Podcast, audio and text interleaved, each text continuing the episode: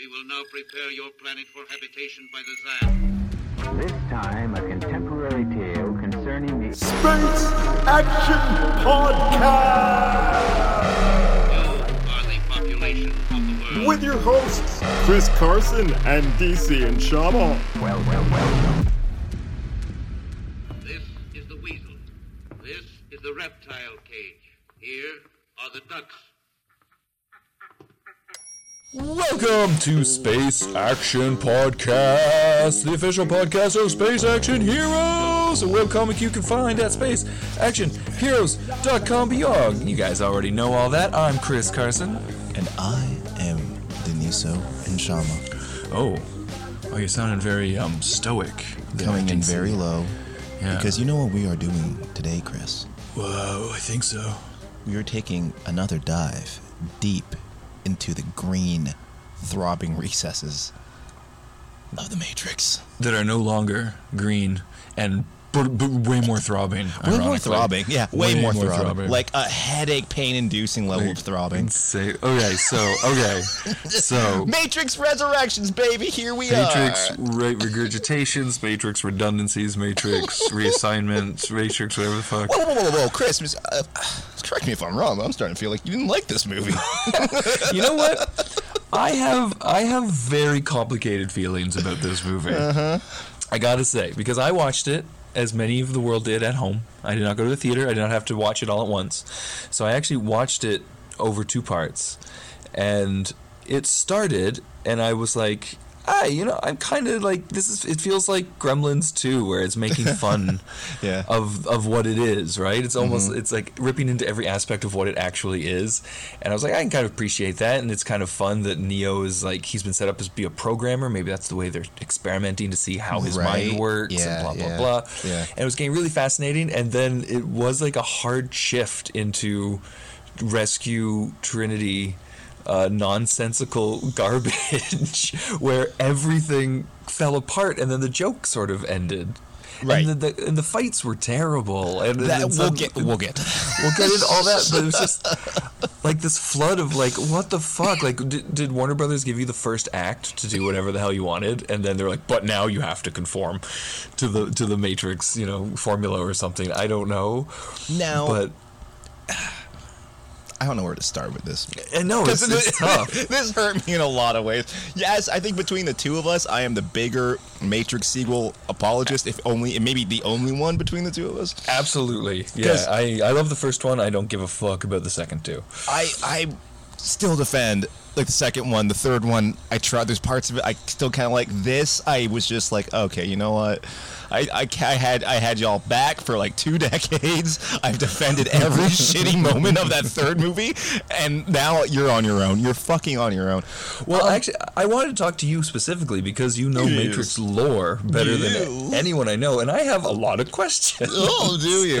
Yeah, so do I. yeah, as to what the fuck was going on. Go So, on. if I may, if I may. Um, okay, so the first trilogy ends basically with them rebooting the Matrix. Uh, the, the computer steals Neo, and they go, "We're gonna let people decide, right? If you want to leave and go fuck off and be in Zion, we're gonna let you. If you want to stay and help charge our fucking, you know, shower heads, Which great." was essentially the online Matrix game. Yes. Which online Matrix game, right? So that's that all. I guess I don't know anything about that game, so I don't know how that story played out. But now it's 60 years later. Um, they've been dicking around. They found out that oh, so there was a civil war. The robots had a civil war because Boy, that looked cool. Yeah, because that Kind of wish that was the fucking movie. But so okay, so here's my question. So Neil, Neil, Neil, Neil I'm so confused. Hold on, Neil Patrick Harris. Um, he realized that keeping Neo Carson, and Trin- his name's Neo. Ne- Neo Patrick Harris, yeah, he they, he figured out the new architect figured out that keeping Neo and Trinity within like five feet of each other somehow generated enough power to create a whole new Matrix, and the whole new Matrix is filled with bots because there's so few people in it anymore because everyone left for Zion. But then there's still birthing fields where they're making new people. So did that treaty sort of fall apart? And then and then half the machines. Okay, then why are the people in in this new in this new human world trying to rescue people out of the mm-hmm. Matrix if they're all people that chose to be there by choice when they were given the the option at the end of the last? But I guess sixty. So they got babies, but then all the power's coming from Neo and Trinity, but they're green when they explode. So people don't have blood anymore in the Matrix. Also, kind of makes you wonder in a world where everyone's in the Matrix voluntarily, why would it be necessary to free the one in the first place? Kind of That's my just point, yeah. seems like a dangerous way of in- killing all the people in the real world by letting the machines lead right back to where you are, which is Right. exactly what happens. And and I guess they got some machines on their side now. They got like a like some sort of Thunderbird that, that comes in and and flies people around. Oh, yeah, the, the little the billiard ball people. I forgot about that. Yeah, yeah, yeah. Oh, they have those guys that they can make the uh, programs in the real world. Oh, You, you were talking about the, the little eagle dude that saves uh, Neo from the. Okay. Remember Jada Pinkett Smith's like, "Don't worry, like Zigzag's a friend," and I was like, "What the fuck is going on? My on?" favorites whenever it wraps him up in a little cocoon and flies his naked ass out of there like there's a little Keanu Reeves sized hole that he keeps it in like a kangaroo. yeah, he's been prepping for that. Oh, and was so that was that bird the, the little girl from the third movie in, in robot form? And no, I don't No, think that- so. I that think was a that's different. just, just some bird. Just some bird. Just some bird that's a friend. Don't worry, Zimzam's a friend. I would love to see how Zimzan changed sides. Maybe Yeah. show that in the movie because that's a fucking interesting storyline about machines having a civil war and then seceding and joining the humans. Right. The idea of some humans voluntarily entering the Matrix wasn't that a thing? Like they, they had that in there. That was all set up, but maybe like you said, like if it was all already done in the video game, because the Wachowskis wrote a lot of the video game It's content. so technically maybe they're canon, Like, yeah. yeah, and they're like, we've already done it. You know, we don't want to do it again. We want we're being forced to make a fourth movie, so we're going to just say fuck you So- and make Gremlins two. Apparently, that line is quite. I think it was David Mitchell said recently that line of that agent that the the Neo the new Agent Smith says that our parent company Warner Brothers Yeah, is yeah, yeah. forcing our hand to make a part four. That's all apparently true. Oh yeah, Uh, hundred percent. Yeah. Uh, Which I think is just hilarious that this makes now two, possibly three movies that Warner Brothers made this year. Uh, definitely The Matrix, 100% fucking Space Jam, where the corporate overheads of Warner Brothers are the villains of the movie. like uh, it's kind of strange, but they, they've definitely got like a hard on for someone at the at the top there. I don't know what it is. And I like the idea that someone at the top is just like, yeah, Yeah. yeah, make me the bad guy, yeah. Or someone at the top is just signing checks and does it like, what do they call me? I did what now? Wait, oh. I'm, I'm Don Cheadle? Oh, I thought I was the Bugs Bunny in that one. Oh, no. Speaking of which, Bugs Bunny's in this one. She's Wait, a are you- hacker. Are you telling me that the Wachowskis are women now? ah, whatever. If we get a check, we get a check. Oh, man, oh, man. Wait, was that a universe crossover for a future thing that uh, that the bunny was in, or the was in the Matrix? The Bugs Bunny, the character, The, the hacker named Bugs. Yeah. I thought that was just Warner Brothers just really rubbing your fucking face in it and being like, listen, we don't give a fuck. She's going to say, what's up, Doc, and everything. Go fuck yourself. Is that like Peter Parker playing with the Death Star? Yeah, you're like, we own them all, so yeah. I Might guess, well. yeah, might as well. But uh, oh man, there, there was a lot of things that just didn't feel Matrixy about this one, which nothing is really did. which is really important for that world for your suspension of disbelief. Like this is the first one that Bill Pope wasn't the uh, director of photography on. Oh, it looked like a TV fucking movie. It looked Everything ter- about yeah, it. It looked terrible. The, the fight, there was no Wu Yo Ping, so the fight choreography looked very generic. Like all those long sweeping takes and like like exorbitant, uh, extravagant set locations that we were used to from the first one, first three. None of that. And this one just kind of looked like awkward waist up punchy punches with quick edits. You know? Yeah, no, it looked it looked like the cheapest thing ever. Like Mm. it's almost as if they didn't have a huge budget. Most of it went into getting Keanu Reeves back. Yeah, oh, and also they got COVIDed went during production, so And I'm they sure that hurt them. hit, yeah. And the thing that that really irked me the most, man, no Don Davis, and to me, the Matrix music is as intrinsic to the story as much as like the Star Wars movies. Like Right, John Williams goes with Star Wars, Don Davis goes with fucking the Matrix. It just didn't sound like it. Didn't nothing No. felt like it. You know? No, no, and it was so weird that it was done by a Wachowski, not both, Mm-hmm. but a Wachowski, and uh, Yeah, that's why the sequels are always the damned if you do, damned if you don't, because you bring the original people back and they're not gonna do it right. At- Well, and that's the in- interesting thing. I thought Carrie-Anne Moss and Keanu Reeves were actually really good. Like I, Oh, they were trying their best this was sure. they tried like if you look at the the story it's now this trilogy about a, a supposed messianic revolution or what have you with this weird ps love story about the two leads from the first three stories tacked on at the end like And it's like now Trinity is the one and now. now Trinity's inexplicably the one. I get it. Like the Wachowskis are, are, are it's it, the Matrix has from day one always been kind of this gender identity story. So Oh, now sure. they're trying to find to put the Messiah role into the hands of the female protagonist. Which cool. Love Carrie-Anne Moss. Trinity's one of the. She's on the fucking Mount Rushmore badass sci-fi women with Ripley and Princess Leia. But having said that, like there was nothing for her to do in this movie. It was just such a to anchor the entire movie around her character.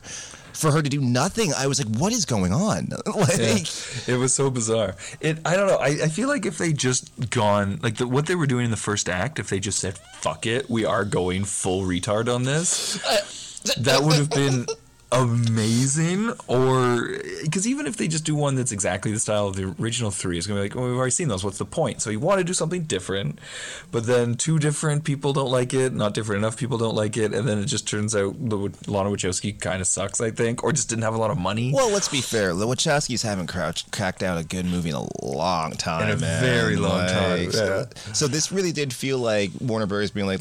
You know what? We're going ahead with or without you. Or maybe we'll do this Morpheus prequel. Remember that was a rumor with Michael B. Oh, Jordan a yeah, couple years yeah, ago. yeah, yeah. And they were like, and I believe if I remember right, the big draw was Keanu Reeves. And Keanu Reeves says, I don't come back unless the Wachowskis come back. And they're like, we got one. And you said, good enough. and they went into production. One and needed a new pool house, and and they didn't. Keanu had probably like 28 days to shoot, so he didn't have time to like learn kung fu. very the, the the what's it called the hand the because in the first one does he, He just ever whooshes. yeah Whole time he just wishes things. It's very strange. like the first one the second and third one when he developed one powers I think he does like a force grab once with the size and the chateau but he's not like flipping dumb like in that Agent Smith fight that really could have helped if that's a rudimentary power people. yeah just start force pushing them into walls and shit bro like You know what? I got. I'm so conflicted on so many little elements of this because the new Smith was just the worst. Like the actor was so miscast. And Smith is one of my. F- I, I love Hugo Weaving in that role. Smith is one of my favorite antagonists. Again, one of the reasons I love the sequels is the Hundred Smiths. I love that Smiths. idea. And um, like just the scene where he like I think it's neat that they just hid the program back in the Matrix to re, re like you know integrate it back into the new system. And the moment he like comes back to awareness and just is going, Mr. Anderson. Yes. That's such a great moment. Yes. But then everything else that surrounds that single moment with that character is so fucking stupid. Yeah. Like I just don't understand why. Like why are they? I guess again going back to the lore of the Matrix, they are supposed to be connected. I think you, Smith straight up says it in the second Oh one. yeah, yeah. They become buddies by the end of this one, don't they? They're on like Right. an, an uneasy alliance. Exactly. So I doesn't Smith assumes control. I was kind of confused because like I'm an old man now who gets very lost whenever the CGI orgy happens at the end of the third act. Mm-hmm. so in this movie, when people were just dive bombing out the window, was I to assume green. there was did Smith? Take over the Neil Patrick Harris, the analyst's role, and he was controlling it then, or was that Neil Patrick Harris was- making people dive bomb out the windows? That was Neil Patrick Harris, and my confusion from that was: were those actual people or were they a, um, NPCs They because the at the Matrix sta- was so empty? Well, they start. They say at the start of the movie, and I, I guess this is kind of like a, a metaphor for. uh, My friend sent me this really interesting video of like you know back in the day whenever the internet was like GeoCities pages and MySpace, there used to be actual human beings on it. But now when you doom scroll down your fucking phone, it's like eighty percent ads and bots, Right, right. and most of the internet isn't fucking real. So like. so is that the idea? Because there's so few people in the Matrix, you need to pad it out. pad it out with these fucking extras. I think that they say that straight up, at, uh, or whenever Neil Patrick Harris is monologuing, he's like, you know, bots are just so much easier, blah blah blah. But um, then why have them at all then? I, and that's just the thing. If it's just to make the human beings comfortable, I'm like, but you have complete control of all their senses. They literally buy every. They don't need extra people there unless Right. they're pushing more blue pills on them. I guess was the implication with the cell phone shot. There's some cool ideas floating in this movie. Well, because he remade But- The Matrix, and this time it was all about suffering, which was a not too subtle commentary on how the hmm. world sucks right now. Right. I did like just- the way I thought that was real. There's two ideas I thought in this movie were actually legit clever. One, the machine civil war. Again, that should have been the movie, and then then you have a good reason for them to try and free Neo. Right. Um, two, to stop the Civil War. Yeah, exactly. Two, the other one I thought the thing I thought was really cool was the idea of like if I was a program who just had who has a dead Thomas Anderson at my feet and I have to reinsert him to keep the prime code going. What better way to convince him the last the first 30 years of his life were a fucking dream? Like, no, you've been a programmer this whole time and Right, everything you remember from your past life that was a game you made. Look, here's footage of the game you made. We're just gonna Yeah. like no, I thought that was actually a really clever concept. Me too, and it was almost so like uh, just bitter too. Just the idea that yeah. it was. I like that the, the Matrix sequel twenty years later, just dripping with bitterness. but like because it works because that's i think i might have mentioned this on the last one one of the last the things i'm getting sick and tired of seeing is my heroes grow up and they're just fucking miserable 30 years later this one made sense the machines are dicks they have a perfect Yeah. reason to keep thomas anderson in captivity to fucking mine his brain for like one code and keep the matrix stable And that was what that, that like at the beginning of the uh, movie when they were watching the old code. That was Neo's pro like side hack hustle that he was doing. At that his was job. his yeah that was his uh that's where he was making morpheus the morpheus smith was on like his that's what she says a, bugs has a line at one point like you know you're on a like it com- uh what's it called a fucking something or other server so like you're not on the actual matrix you're not an agent you're actually in this guy's programming thing Right, blah blah right, blah right. and Yeah. she releases morpheus da da da da da Right, right, okay. how'd you feel about the new morpheus Um, I, I guess like I mean, if in universe you're going with the idea that it's Neo trying to recreate Laurence Fishburne, then I guess like an AI waking up being like, "Oh, I'm supposed to be this guy, but I'm not." Like it, he was kind of a douche, but then that also added to the to the Gremlins two factor of it all that he that he was just like, "I want to be more dramatic here, but I wasn't," and uh, this is you know I don't know I don't know how to feel about anything in this it was movie. I, that's the thing. There were so many choices in that movie. Like that character, I'm like, you want to be old Morpheus, but you're not. And I get it. You're taking a new spin on it because you can't completely redo it. But then, then why do it at all? Why have him be Morpheus? yeah, why not Like- just have him be an AI that Neo created? Yes, I, there were Yeah. so many cho- odd choices to try and have their cake and eat it too. Yeah. Um, th- like you said, I wouldn't have gone with Agent Smith at all. I would have just made that another program. Like you yeah, can't, you can't do that get with Hugo Weaving, then don't do it. And I think he was initially tapped to do it, but he had a scheduling problem. And I'm like, well, then they just should have dropped that storyline. Like, I, it didn't feel that intrinsic to the plot. At one point, Agent Smith's dead set on killing fucking Neo, and then he force pushes him away, and he just leaves. Yeah. I'm like, Well, wait, that's it. yeah. yeah.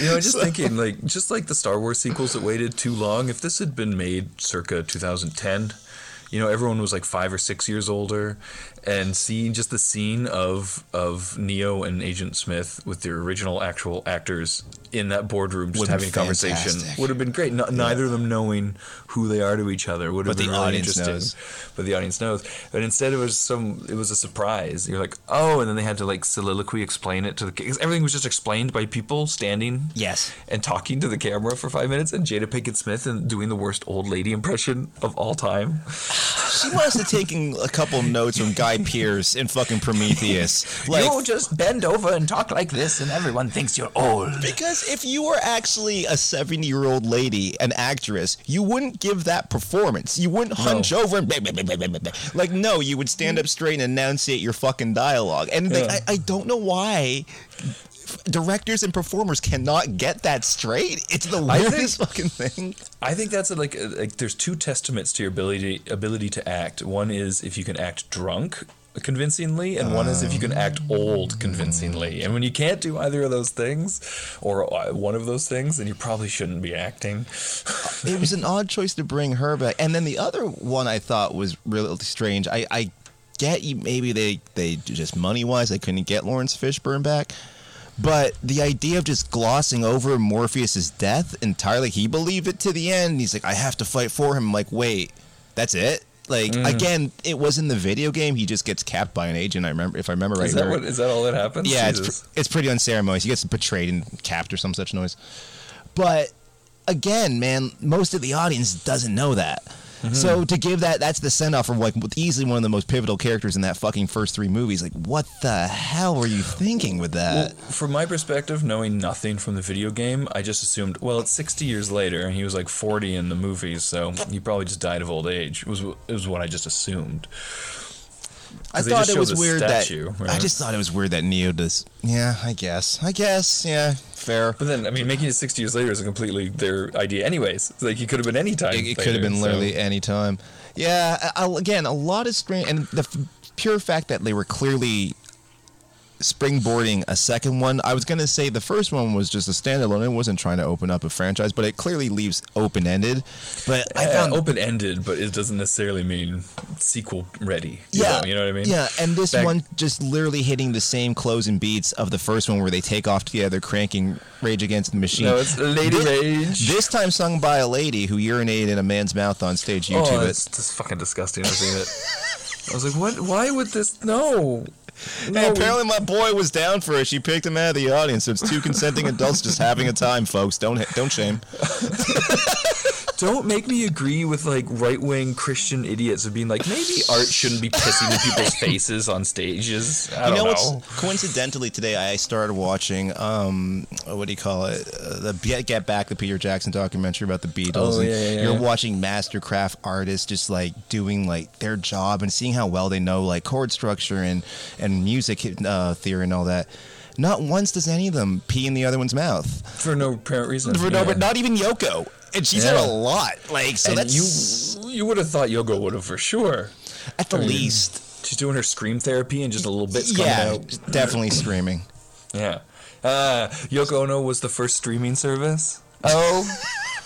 oh shit.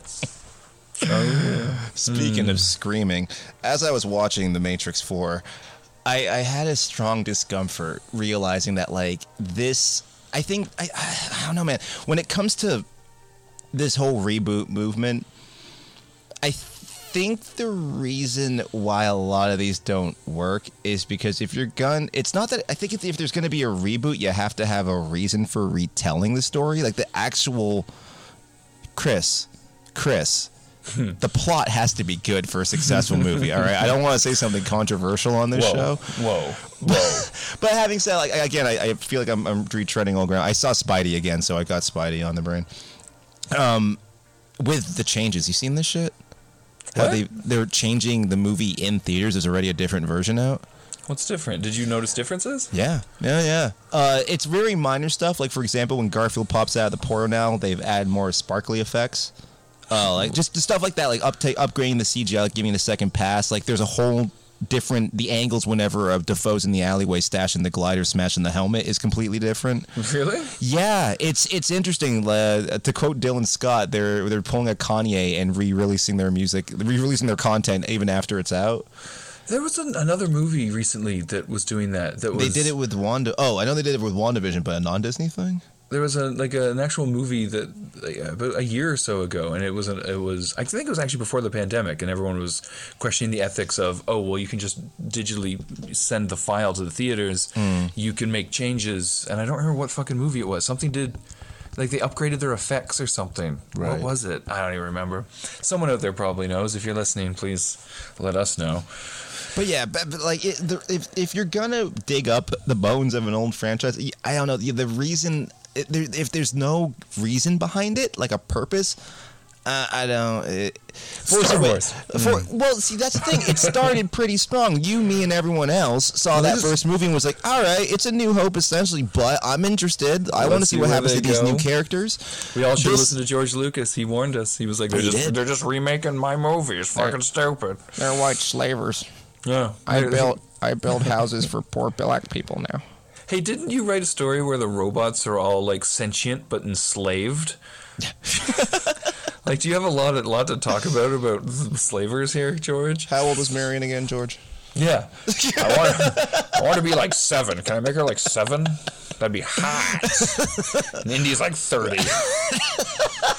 No, no, that's weird. 39. Nah. but um yeah I, I I just this one i could see no conceivable reason why this story had to be told. No, not at all. like there's like there's no reason to take neo out of the matrix. There wasn't like there was any threat like big drills coming down to Z- new zion or whatever. It just happened this movie you know? Well, like why they were even trying to get him like i can see if they just um, came across neo and it was a curiosity to them and they were like well we want to see where this goes and then that causes some trouble. That'd be cool. sure. But, but and it kind of was but but the question is why they were even there in the first place? Like why are these guys taking their little ships out and plugging into the matrix and jacking in? Like as we said earlier if, if everyone's chosen to be there there's a peace between people. Like what are they even doing there in the first place?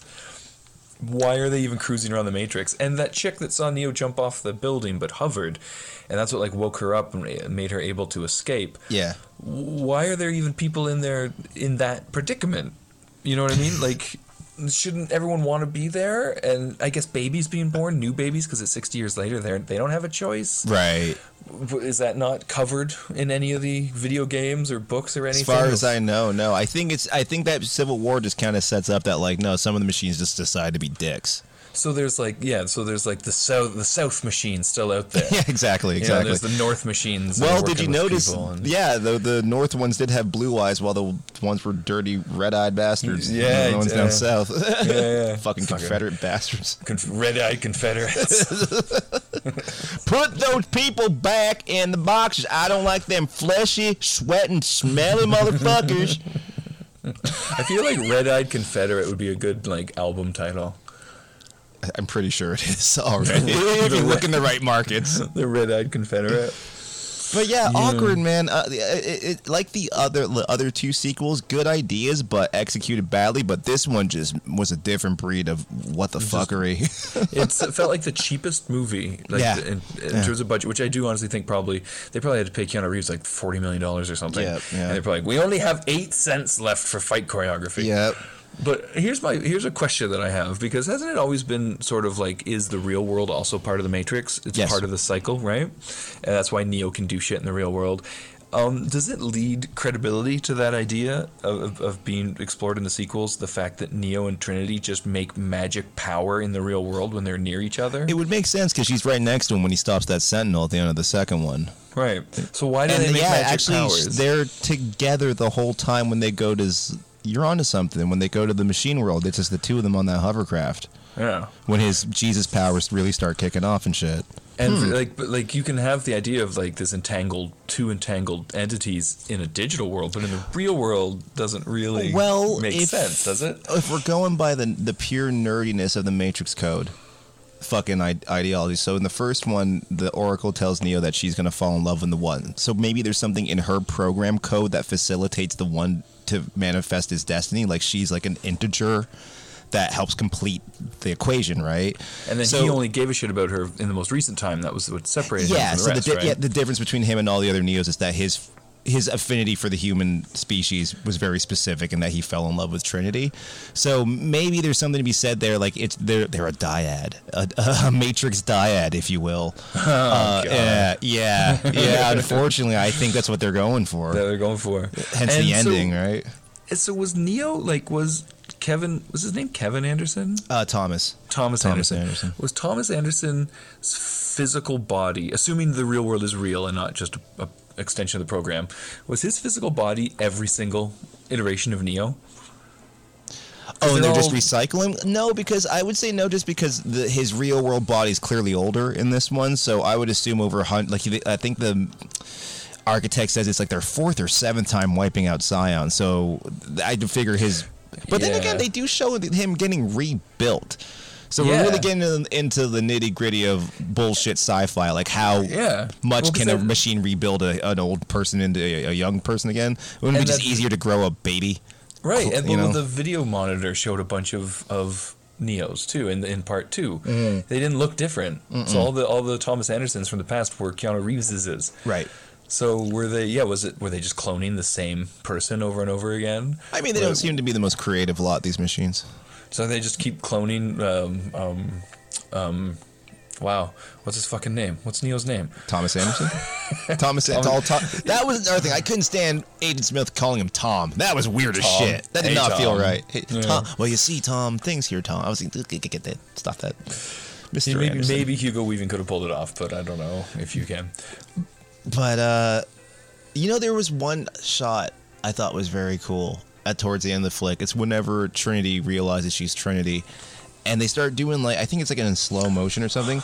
And the, the cinematography for a split second, it looked almost like a Renaissance painting where it was very dark, but the protagonists were lit up in such a way. I, it was like a split second shot, and I was like, "That- some cool cinematography in that one second. Again, like there's glimmer, there's chunks of gold Yeah, in this pile of bad. shite. That's not a great sign when you're like, remember that one Li- blink yes. if you missed it shot? Exactly. No, exactly. I know. Wait, was it during like the most um, cringy fucking moment where her family comes in and it's like, "Come away with us," and then she turns. It's like that's for calling me honey tits or something, and like breaks his jaw. What She the fuck was says, it? "My name is Trinity," and then she does the fucking scorpion kick from the first three movies. Thank you very much. Okay, kicks um, Keanu Reeves' stunt double in the face. His uh, that's the director of uh, John Wick. You show some goddamn respect. Yeah. That's that's Mr. John Wick himself. Yeah, Wick- who's that started as Keanu's stunt double on the first Matrix Yeah, on the on the first one, you can actually clearly see his face. Uh, one shot in the third one, whenever Bruce Spence, the train man, punches him, and Neo flies into the wall in Mobil Avenue. They, they didn't even try. to hide just- it. it's it's "Fuck it." clearly. I feel like they got his face in that shot, and they're like, you know what? He's earned it. It's been it's the third movie. Let him have it. Here's looks another good. question: He looks Were they? He looks better than fucking Keanu Reeves. Um, Well, now you're just being fucking facetious. No one looks better than Keanu Reeves. him and the kids were programs, right? Yes, They weren't actual yeah, yeah, people yeah. tapped in there. This is for the children. Whack, so whack. That was so fucking stupid, and it just went Oh, on where- so long. Where she's like busting his jaw and snapping it back.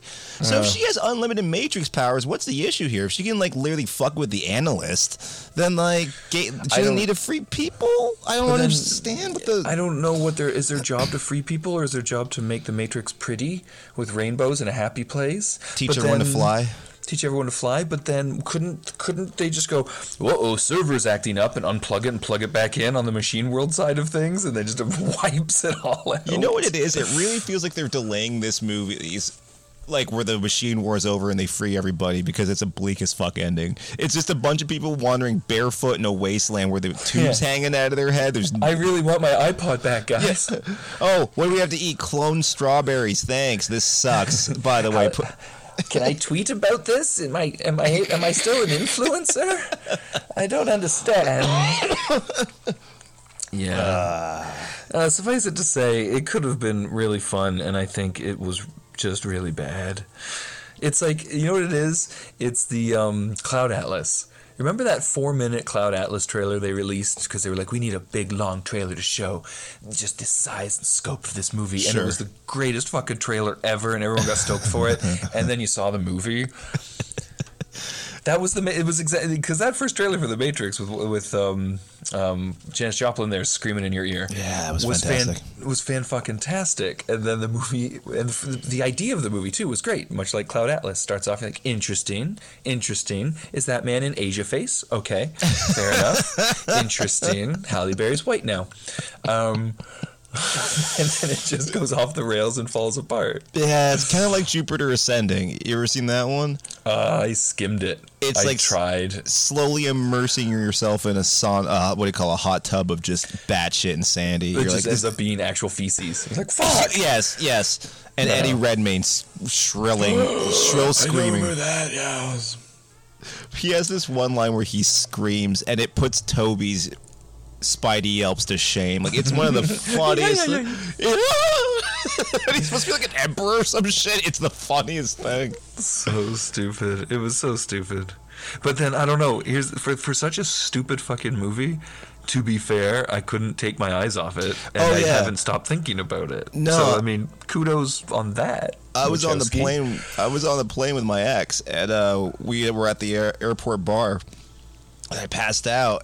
She wakes me up, and she's like, "I'm like, what, what, what? Uh, Turbulence?" She's like, "No, you just got to see this movie. it's fucking terrible." And I pop my earphones and I'm like, "This is. I'm so glad you woke me up. This is spectacularly bad. Like as a sci-fi fan, this is just dog shit, wonderfully bad." Wait, is that the story of your viewing of Matrix? No, no, no. Uh, Jupiter Ascending. Oh, Jupiter Ascending. Oh, okay, gotcha, gotcha, gotcha. I was like, wait, what? None of that lines up. The Adventures of Wolf Boy. yeah. I remember she's like, I'm a dog, and she's like, I love dogs, implying that she really wants that dog to eat her pussy. yeah, like what? What does that mean? Dog sex and, and and protector bees and Sean Bean not dying. You know you're making a movie wrong when your Sean When- Bean when, survives. yeah. They should have just had one shot of her like going to the supermarket and her entire cart is full of peanut butter, but then like someone runs in and grabs her and she's like, oh, and has to like run and leave the cart of peanut butter behind hilariously as she runs off to the next adventure. Hoy. Yeah. Jupiter Ascending. I'd not recommend Jupiter Ascending. Uh, I would not Avoid- recommend the Matrix Resurrections either. Just watch, just watch the first one again, and Yeah. you, you, you know what? You just watched one eighth of this movie because it's just Yeah. footage from the first film. Mm-hmm. It's so stupid. All right. Anyways, I think uh, we got time for uh, moving, move, moving right along. moving Do, right do, along because we do, figure we we we haven't seen you fine folk in a while. There's been some shit happening on the D plus, Chris. Oh, but also I just want to say yes, as to DC's previous line, we are watching you when you listen to this podcast. Just Hmm. remember that, guys. We do see you. Stop picking that. It's Sorry. disgusting. Sorry. Ugh. Wait. You Go to the about- doctor. Oh. I just Anyways. You should put your dick back in your pants, dude. Anyways, So what's been on the Disney Plus, Chris? What what, what have we been watching? Big D plus. Um, let's well, see, no, I mean uh, the streaming service, not what I call myself every Thursday night I'm also between the hours of watching- seven. I'm also watching you right now, DC. Oh, I know.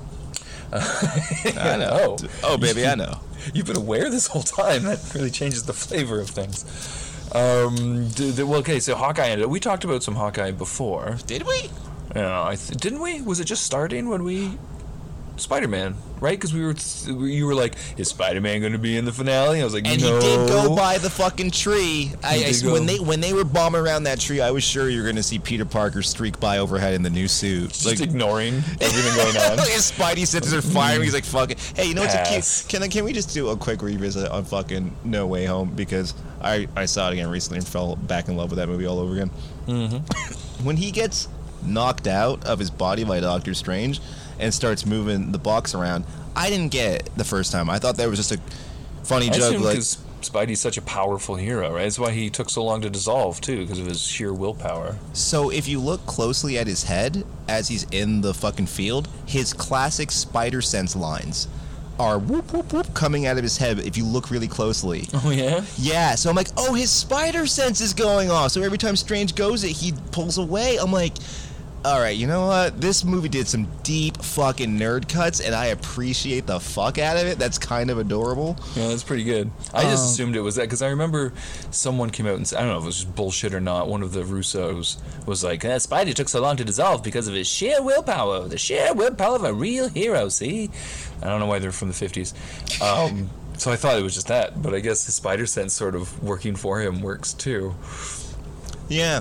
I mean, that sounds like horseshit, and they just needed that dramatic moment because what does that say about Black Panther and Groot? Like, they're just, like, not the strongest will. Like, fuck those guys because they disappeared first. Oh, Bucky's a real punk bitch. That guy goes Oh, away quick. Yeah, Bucky's a major punk bitch. Well, Punk ass Spider-Man has bitch. always been the best of the of them, right? Isn't that the whole thing about Spider-Man? He's supposed to be the Superman of that universe, and in that way. I guess because he's such a grassroots dude. You know what? I read a quote. Okay, now we're just no way homing before we Hawkeye. Before we go to Hawkeye, Hawkeye's Um, not much to be said. It's just like, guys, Kate it- Bishop's Hawkeye. The end. the end, yeah. Um, and Kingpin, we gotta talk some Kingpin. Yeah. Um, but I read this uh, article with Andrew Garfield because I think if anyone won the most out of this, it was that dude. Like Tobey didn't really give seem to give a shit. He just showed up in his Tobey thing. Tom Holland's in this no matter what. But Andrew Garfield. If you look, I've been watching this behind the scenes. That dude just clearly loves that character as much as Ryan Reynolds loves playing Deadpool. He just loves playing Peter Parker, and he's Oh, really, yeah. he's really really good at it. He clearly is like born to play the role. Yeah, And and he- he's really good at Spider-Man. He's, he's not the best Peter Parker. Maybe Well, now he's redeemed would himself now. But I would say his Peter Parker in No Way Home versus like the is it the Marc Webb the series because Yeah. his universe is just clearly trying to be the Nolan verse where everyone's very sad and moody all the time. But take that character out of there and put him in a fun universe, I'm like, oh, I love his Peter Parker. like, I think it's adorable. He's just this insecure dweeb. I think it's fucking great. Yeah, no, and I love too that so many people now are like, like what you see now in 2021 is what we all saw in 2012, and it's like, no, it fucking isn't. Those, those old movies are still terrible. It's not like retroactively, retroactively, the moment to moments of those old movies are still fucking awful, but the idea of them is now more acceptable. We never talked about this on the No Way Home one, but since we last last met, I have watched Amazing Spider-Man 2. And I Oh, gotta yeah. tell you, dude, it's not bad. Oh no, no, no! Oh no, no! I was honestly, I remember looking at the tracker bar because I'm like, I know this is gonna take a nosedive at some point, but I just want to see at what point it's at. I was like 20, 25 minutes in before I was, I was like, this is actually a solid Spider-Man movie. It's cut and paste the plot of Raimi's second of like he still can't really be with the chick and blah blah blah. And now we got a new uh, Harry Osborn, yada yada. It didn't get bad for me until they introduced Jamie Foxx's character, and I was like, oh, and then it, then it just that's when it It got was bad. straight out of fucking Superman three. It, oh my god! Yeah, yeah. It was it was hard to watch, um, but the uh, the, the there's like. Thirty percent of a good Spider-Man movie in, In there. there. The web slinging at the beginning of the movie is probably some of the best of the franchise. Yeah, I- I Um, think the problem with the second one is that it was like because I saw them both in theaters, and the first one was they were trying to do a complete reinvention. Yeah. it didn't do as well, so they panicked, and then you could just like the second one, you could just feel the studio notes. Yep. Like, Well, oh, he's were- back in the old suit. He's swinging around during the day. No more nighttime scenes till the very end. It was the basement full of Sinister Six accessories that made Oh, me yeah. laugh out loud. Where I was just like, "Wow, you guys just had no patience." You're like, "We gotta fucking get to." They wanted to get to No Way Home essentially before Yeah. they earned it.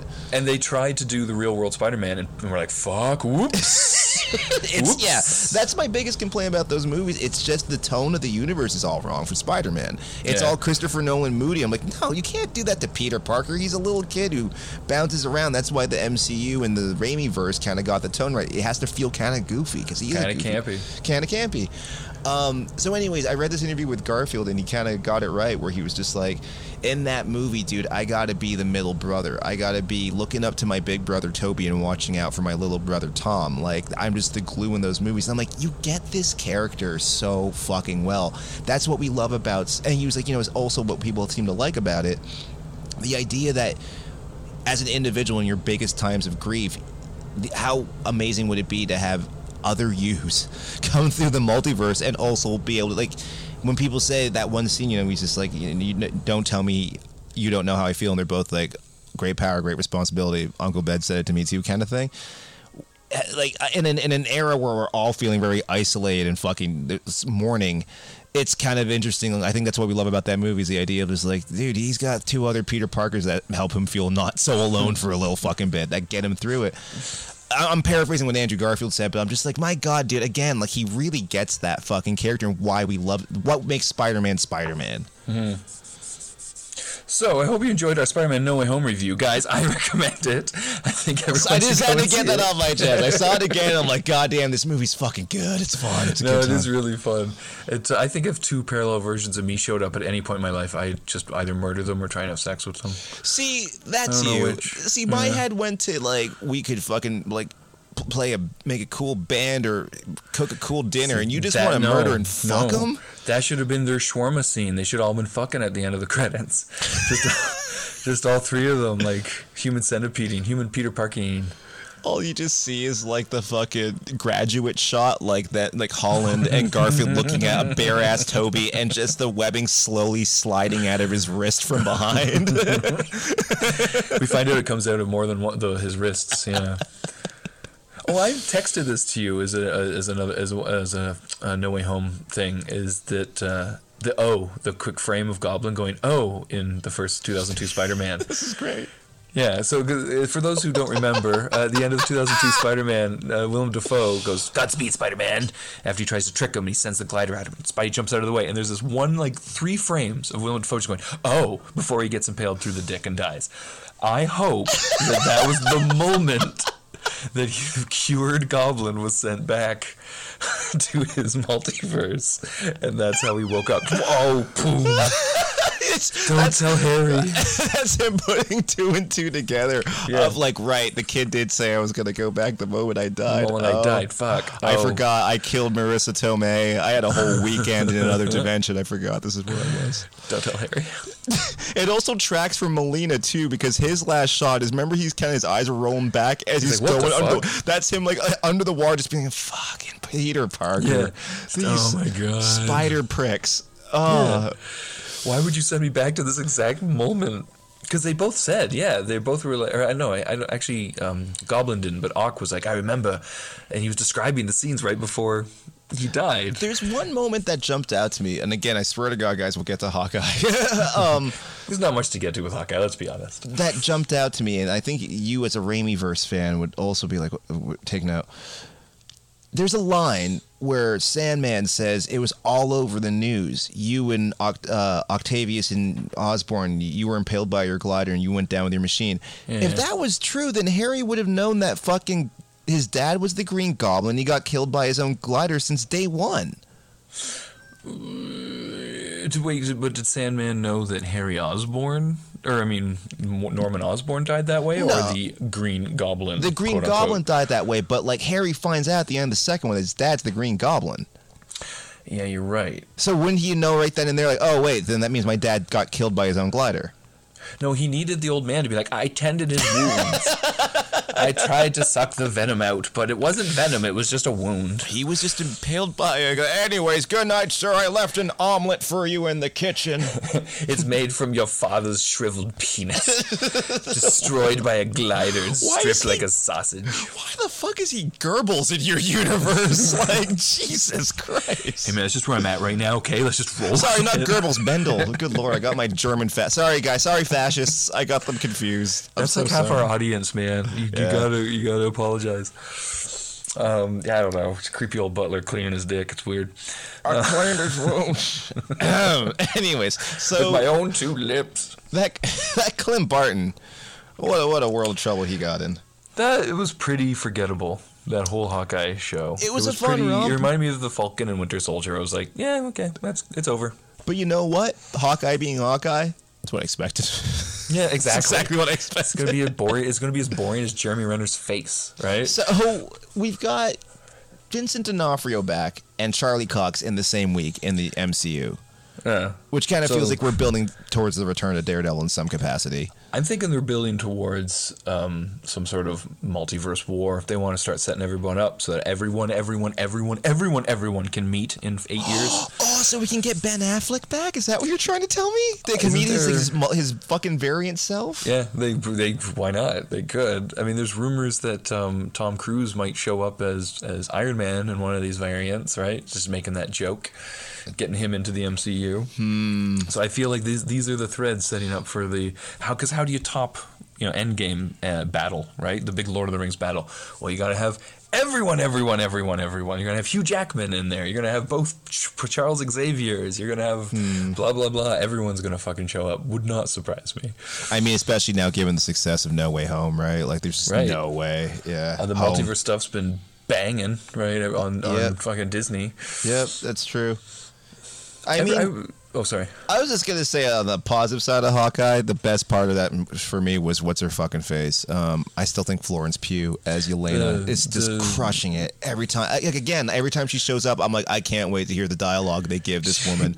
Like when she's eating the hot, she's eating the fucking mac and cheese. She's like, Kate, you have to try, but the hot sauce is so good. Yeah, no, that's the thing. She, they they like tuned her like to way more to Borat in this one a little than, bit, a little bit. than in the last one. So. oh, I love her. She's it was fantastic. crazy, and the, the the new Hawkeye, which people were like, "Why is it called Hawkeye if Hawkeye had less screen time than than the, than the chick in it?" And I'm like, "Well, because she's Hawkeye now." Yeah, if you didn't get that by her picking up a bow and arrow in the first 20 seconds of the first episode. Yeah, and then the final line is even her trying to think of a name. He's like, "I got an idea," and then boom, Hawkeye flashes on the screen. So uh, Also, the past, like, what, two, three series have been about a character inheriting the role of another character, whether it be Captain America or Hawkeye or uh, Loki inheriting the role of Loki. You know, like. if they if they do go ahead with all of these, because a lot like I think most of them are, are ladies that have replaced them. It's going to be Jane Foster as Thor, um, the the girl is the new Hawkeye. it's gonna be interesting when they do a team up movie where it's like all ladies and like one or two dudes, maybe like Sam Wilson is Captain America is Yeah. the one guy in the on the team, because they've all so far kind of played it like Robert Downey Jr. they've all been playing it as like kind of silly, kind of wacky, quick quipping. Yeah, well, You know that's what I the- mean? they, So they all kind of get of they do, they do kind of get homogenized in like that end game battle is just quippity quip quip. Blah blah. Like the, the, all the dialogue in that scene. I, well, maybe not. Not so much. There's. I, I like the end game battle.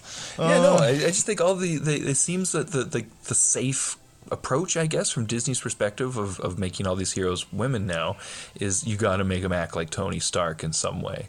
So it's going to be a weird Tony Stark filled team. Everyone's just going to be riffing off everyone. There's no like serious Captain America lady. Oh Character. yeah, no, you got the Eternals. They can show up and just bore the fuck out of everybody for Yeah, a couple. yeah.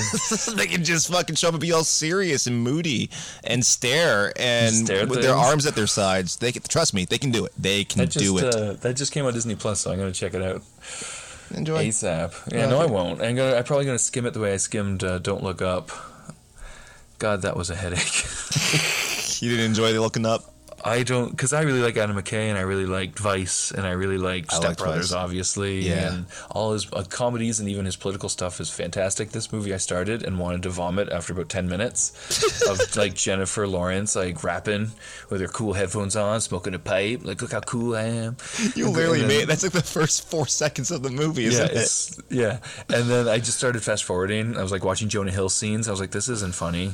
Jonah Hill's like clearly I is all love improv. Jonah Hill scene. No, I didn't What- get it. I just with because basically like the, uh, there's he just hates Jennifer Lawrence's character, and you could tell they were just like just riff, just rip on her, and it I, I thought it was hilarious. But no, I just I don't know. It just wasn't. Uh, I felt it felt even more unstructured. Like there's a great because I skimmed the whole movie because I just wanted to see how it ended. And spoiler alert for anyone who hasn't seen it, and everyone fucking dies. Um, the um, there's a scene at the end where they're all sitting around the table having their last meal together. It's like Yeah. Leonardo DiCaprio and and uh, Paul Atreides and Jennifer Lawrence and everyone. And uh, the editing is like Leo puts his arm around his son, and then it cuts to a long shot, and his arm's not around his son anymore, and then it cuts to another angle, and his other arms are on the on the other side, but it's the same line of dialogue that he's delivering. It's just the coverage doesn't match up at Right, all. okay. The film crew shows up in one of the shots, and that like is a, in a microcosm is what the whole movie was to me of this like just poorly I feel like that. I think that last scene was tacked on, if I remember right. Like they, they had filmed something different, or there's there's a story. But I know he improvised a line, but I'm pretty sure that last scene wasn't as filmed. So I felt the whole movie kind of felt like that to me. I was just like, oh, Adam, a- what happened to you? Again, it's a COVID movie, right? It just it Yeah. kind of. I thought it was. I enjoyed it, but my expectations were pretty low. Like I was like, this is going to be like idio- his idiocracy. Um, uh, yeah, I, I I don't know. I didn't hate it, but again, know- I I, I walked in with no expectations. I don't know if it's a fair like if you're going from a comedy perspective of satire to make a, a climate change uh, allegory movie. I don't know if a if a world-ending comet is the proper one because like no one can argue a world-ending comment or Right, Right. But like people, like oil and gas, be like, well, our data shows that we're not Oh, causing yeah, it to warm at all. Blah oh, you blah blah blah blah. Or yeah, people who get people who can deny an invisible fucking inevitability. But Right. they- I thought that was part of the absurd satire of this thing. It's like it's literally a fucking comet falling But out that of the almost sky. went went too far because then it became so absurd that that it wasn't then that relatable to what it's riffing off of. You know what I mean? Like you wouldn't logically like have the people denying its existence because any amateur with a telescope could look at it. again, like that's to me, that's the that's the absurdity of this fucking universe. Is that that's how stupid? Again, I watch it from the lens of idiocracy. I'm like, well, people in that movie, people are watering their lawns with Gatorade. Why not in the Adam McKay verse would people just be bitch moaning and complaining about like what the con- comments can do for them? Because Yeah, I'm like, I'm like, fair. that's how fucking stupid people are. Like that's Yeah. literally how fucking stupid people are. Yeah, no, uh, uh, I um, I guess I guess it's just it seemed like It know, wasn't pick subtle. A, yeah, pick a different pick a different different travesty then. The, you know, Sure. like have have like uh, the Earth's core is expanding and it's going to melt, you know, the surface in in a month. Because then that is something you can. Well, our science shows the seismic readings don't say that. Blah blah blah, and you could get that stupidity without it being. Like again, to reference Superman three level absurd, where the cro- don't walk and walk guys are fighting each other. Yeah, I, I don't know. Maybe that's just the tone of the movie. Because again, I'm like, well, then you're asking for serious absurdity. You know what I mean? Like, or grounded absurdity, which I'm just like, yeah, uh, we're talking about a movie where Jonah Hill is chief of staff, so like, let's. And he I carries a man bag. Like it's it's ridiculous. It's purely ridiculous. But like I will admit. I will admit that I will admit that like Vice, I think is way more successful in its execution of what it's trying to. The, its message trying to be of like, isn't it insane that this man essentially shaped the fucking 21st century? Um, Yeah, But- Vice is Vice is so grounded, it, it makes it so the- much scarier. and And, the- and, and satire. and the That's co- I was trying to think of sorry, I was trying to think of the word. I don't want like it was too buffoonic for satire. Sure, the comedy's way know what I more not deft, but like Vice feels almost like a biop, like a biopic that you don't know is supposed to be funny until it starts being funny. Like Being they roll really the fake funny, credits, yeah. you know. Um, yeah, sat- like by its nature, satire isn't buffoonery. So I think that like they took the buffoonery angle to the satire, and I'm like, I like my satire a little more salty. Thank you. See, like I, I think to me, Monty Python satire is like just making fun of the monarchy by like rolling around in the mud dressed like a fucking woman. Hilarious, hilarious. That is funny to me. okay, fair enough. Speaking of split opinions, because I'm sure this is going to happen on this. Well, you know what else just dropped on the big old D plus there? Was the Boba, the Boba Fett, the book of the Boba? The fucking fat man, after fucking 40 years of chilling in a goddamn Sarlacc, finally got his own series, played by Temuera Morrison, returning, reprising his role. Who's playing a character younger than me, by the way. Is he a really? 60, 68 year old man, isn't he? 60 something, eight? He's And gotta they, up there. They try and cover it up by him being all Sarlacc scarred, but it doesn't explain his old man body. Wait, how Especially old 'cause is? I guess Boba it's, Fett's it's, like just lanky as fuck, right? I guess it's just supposed to be right after Jedi. Yeah, listen, like right- man. right after Jedi. Sar- Sarlacc protein, man. Sarlacc It just protein. it bloated him Bloated because I up. was rewatching like old clips of Boba Fett and I'm like he, I forgot how scrawny he was. Yes. like he's such a scrawny little dude with that fucking throat slit voice and he's so cool. if you And just look like at a- his, his cuffs on his legs, that's my favorite. If you- and like you look at him in Empire, like Jeremy Bulloch just has these dainty ankles, and I'm like, oh, I ankles, It's right? it's kind of cool because it does make him look like with all his scrapes and shit. Maybe he's just like this. What's his fuck from a uh, Mortal Kombat like killer dude, where he's just able to like s- sprint around and shit. Like he's just this lanky Right, right. fucking assassin. You don't ever see him bounce around till Yeah. Jedi, where he gets his now ass he's a- handed to him. Now he's a fucking tank. Now he's a Maori tank. tank the Tuskens use traditional Maori weaponry and shit. Mm-hmm. Yeah.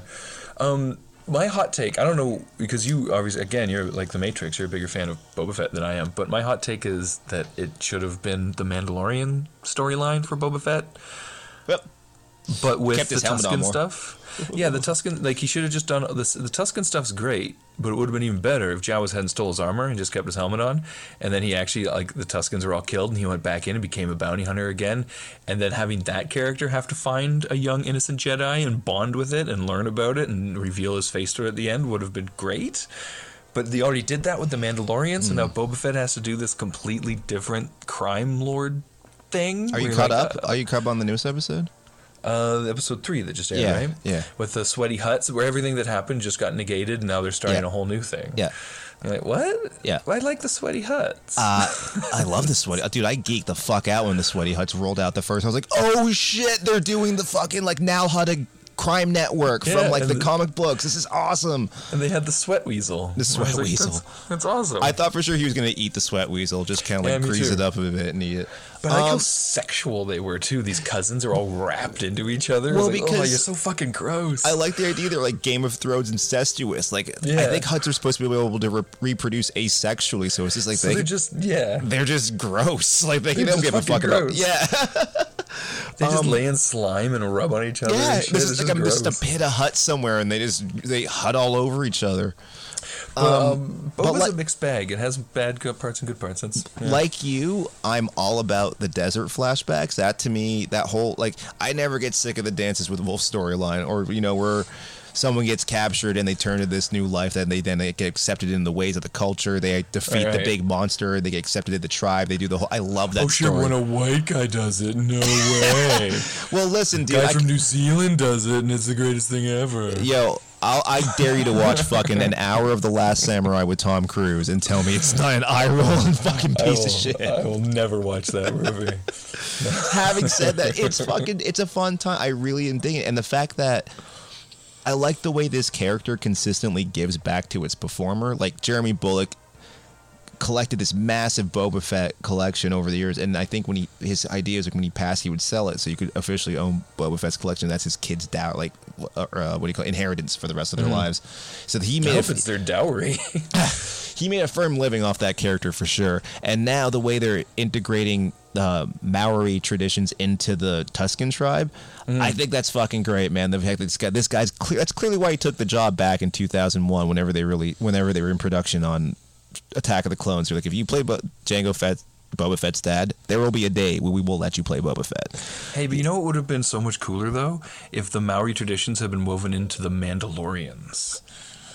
That would have Oh, been that would have been kind of cool. It's not too. I guess it is too late. It's too late because of the because of the Mandalorian, which is a fun show, but it kind of fucked over Boba Fett. Eh, well, I, I do like that they're making him his own thing. Like I was kind of wondering, like, what's gonna be the point of the show? I'm not too hot on the modern day story, except for the aforementioned Hutts. Um, Why does he keep going into the bacta tank?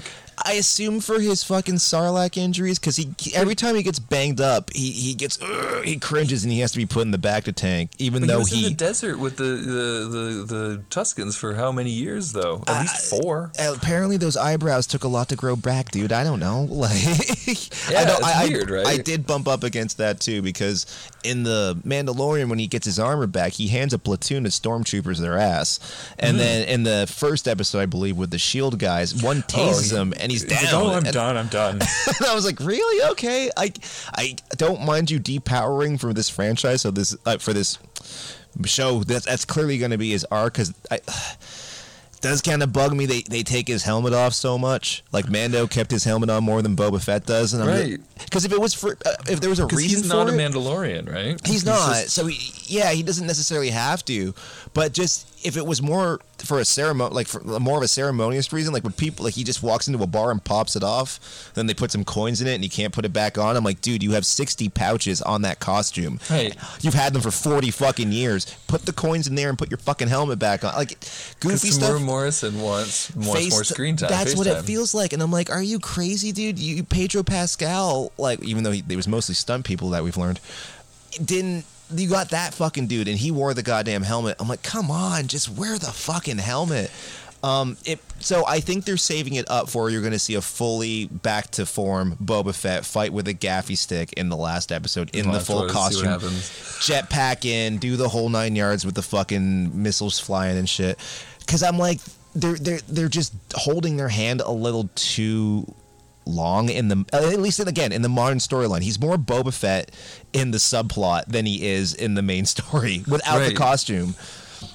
Like yeah. that that episode where he rolls out to the desert and takes out a fucking biker gang, Terminator 2 style, takes a drink and then comes back with the speeder bikes. I was like, well done. And they go all fu- they go Fury Road on the train heist, like everything about that. But I, the chase scene at the end of the last episode was one of the most embarrassing things ever. Why were they moving at five miles an hour? I think they were. I was. I was looking at I, just by the rigidity of it and the way those speeders were staying upright. It must have been practical effects, and it just yeah, they went for practical on that, and it just didn't work, man. It was were going so slow. Yeah, it looked like four pe- old like uh, uh, old people on like little scooters chasing Yeah. down a marginally move, faster moving car. Like it just Maybe that's a chase scene in this new 360 degree uh, cinema oh, in the volume, maybe you Maybe that that's the best they could do. it would explain the awkwardness because it just felt very clunky. And It again, felt slow and clunky, and I just I kind of like skipped every two seconds. I was going five seconds, five seconds, five seconds through that chase scene because I just didn't care. and also the the fact like I was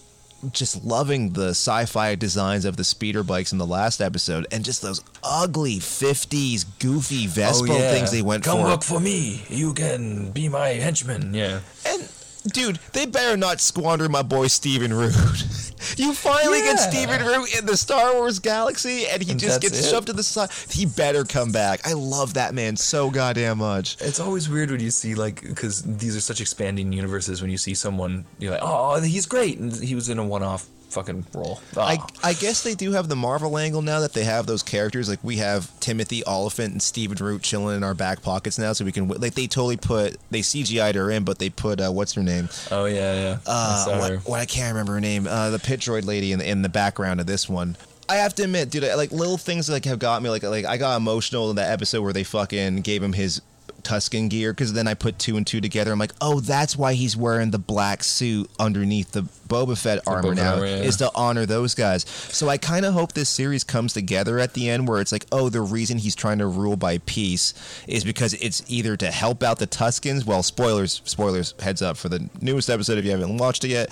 They all fucking dead, so maybe it's not for them. Oh, what was with that music? That like weird like I organ church it. music. Yeah. Oh, Oh, I hated that. I dug it, man. I like what I was so. I love think, Ludwig we, stuff, We man. have. I think we're starting to like diverge on our love of Ludwig because I thought the um, the uh, when Luke shows up, music was just atrociously It badly wasn't handled. Star Warsy, but I do like it. I do like. But even like the pace of the scene that was happening was just as like, bah, bah. it was just such like slow lingering chords. And, like, what is happening? I, I didn't like it at all. I think uh, I, I guess the Black Panther score is the only one of his I've ever really listened to and gone, this is great. But I've never listened to much else of his, and I think I might be falling on the side of eh when it comes to Ludwig von Beethoven. I'm not crazy hot about the Boba Fett theme. I ironically the Boba Fett theme sounded the best at the end of the last season of Mando when he sits on the throne. That that yeah. that fanfare. They haven't really used it yet. Again, I feel like they're saving it for whenever he's finally gonna fetch shit up in the last episode. Goes full Fett. Go, yeah. I, like I, if, if they don't, man, because they have yet to show Slave One. It was in the trailers and shit. I'm like, he's got to go full fat at one point. Like at the end of this one, he's like, so we will go to war and shit. I'm like, they got to be ramping up to that. I just kind of wish it would pick up its sp- pace a little bit more in the main story. I don't know if this is a, a single series event or if the, it's going to be this slow burn until the final episode where he goes, "Now let's kick some ass," Yeah. and then it's like to be continued next season. Don't dun-dun, worry, Fett. I have help. And it's like, hey, it's me, Mando. And then yeah, that sort of shit. Yeah, I hope. I think it's a limited series. Let me double check. Blah blah blah blah blah. Nope, space. Is uh.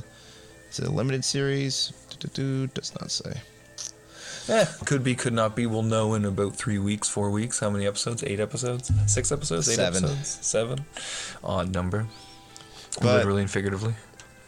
But yeah, just weird inconsistencies in that show, man. Like, like it's you give me the fucking train chase one episode and then a bike chase the next episode. That just pales in comparison. You know what summed it up really well? How come whenever a fucking nine foot fucking bounty hunter Wookiee mauls a Gamorrean guard, it puts him in the bacta tank, but when he bites Boba Fett's hand, it's like a nine year old. It's like a fucking Yeah, yeah, like a nine month old bite. He's like ah, ooh, like he just shakes it off. I'm like, Yeah, I- that Wookiee was so cool in his introduction in episode two, and then in episode three, just the staging and everything of his entire scene, he looked like just a dude in a in a Bigfoot suit. And I was like, oh, Well, and also because you always hear about the savageness of Wookiees, I was like, oh, he's Yeah. gonna pull his arms out of his socket. It's game Like, over oh, for Boba Fett. barely but, did anything. But he Michael Myers them. He just threw him into walls. I'm like, just pop his skull off. Like I don't like. Yeah. I don't. he should have uh, pulled a Neo and just gone and force pushed him. You're, you're. I also love that like you sent the nine foot giant black Wookiee as your assassin. Like you didn't have anything else. Like, Subtle guys. Yeah, this universe makes it seem like the Hutts rule, like it's like five people.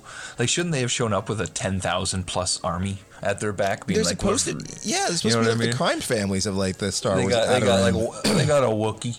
That's enough to take over an entire planet in the Star Wars universe, I guess. it did kind of make my make me like just ugh, fanboy out a little bit. And there's uh, Cam Kennedy's uh, Death, Lies, and Treachery back in the days of one of my favorite Boba Fett standalone comics. this Hutt falls in love with another Hutt. Yeah, it, it reminds me a lot of that comic. Uh, yeah. We, we which we should discuss in our next podcast. I feel bad that I have to like so hard. No, it's cool. The- wait till it- it's over, man, and then when the series is over, we can we can catch up then. Catch it all up. Yeah, Yeah. yeah, for sure. All right, guys, that's Um, it for this week. Yeah, this week's going to do an abrupt ending because Chris Carson has to go do responsibility. He's got to raise a child. Yeah, I got to do these things. Good. All right, Daddy, go to it. yeah, you too, old bean. I guess. I mean, I don't know. You could have some kids out there. Who knows? Shut the fuck up, man. God damn. We all could. I'm still waiting for my 19 year old show and be like, "Daddy." Uh, weird. All right, guys, we'll talk to you soon. Yeah, uh, we'll be back with something. There's always something. There's always something. There's always something. There'll be something soon. There'll be something. I got nothing. I got nothing to end it. I've cut it there.